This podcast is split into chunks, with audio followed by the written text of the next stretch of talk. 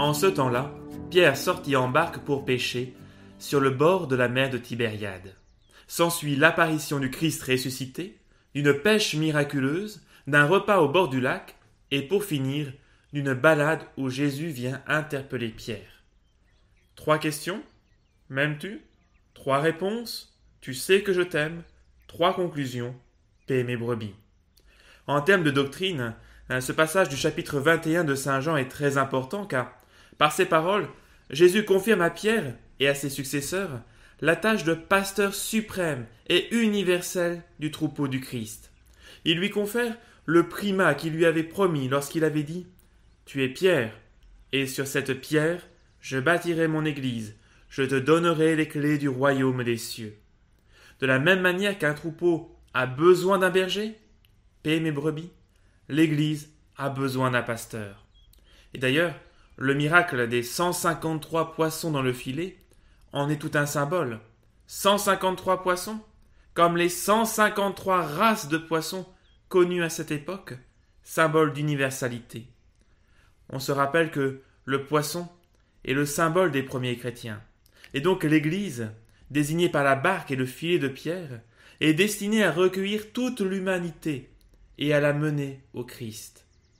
Mais le plus émouvant dans cette page de l'Évangile est que Jésus reste fidèle à la promesse faite à Pierre.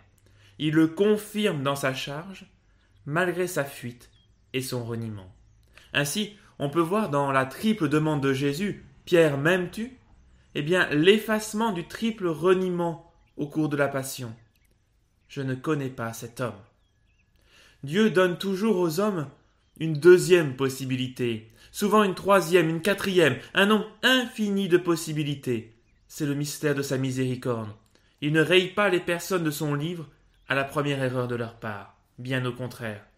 Et dans le dialogue qui s'instaure entre Jésus et lui, Pierre fait montre d'une grande honnêteté dans ses réponses. La langue française parvient difficilement à rendre compte.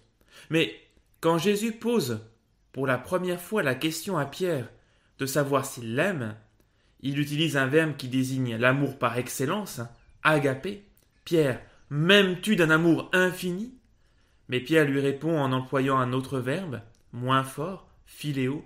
Oui, Seigneur, tu sais bien que tu es mon ami et nous observons exactement la même chose la deuxième fois. Et enfin, la troisième fois, Jésus utilise le verbe utilisé par Pierre. Il se met à son niveau. Pierre, m'aimes-tu d'amitié? Oui, Seigneur, tu sais bien que tu es mon ami. Ce qui est déterminant pour celui qui aura la responsabilité de ses brebis, ce n'est pas une fidélité hors norme, mais une honnêteté absolue, Pierre ne triche pas. Il se sait incapable d'aimer Dieu de manière parfaite et infinie. Il ne se voile plus la face. Il sait qui il est. Il sait qui est Dieu. Mais il fera tout son possible. Il se reconnaît petit, fragile, limité devant son Seigneur. Et ce dialogue entre Jésus et Pierre peut être transposé dans la vie de chacun d'entre nous.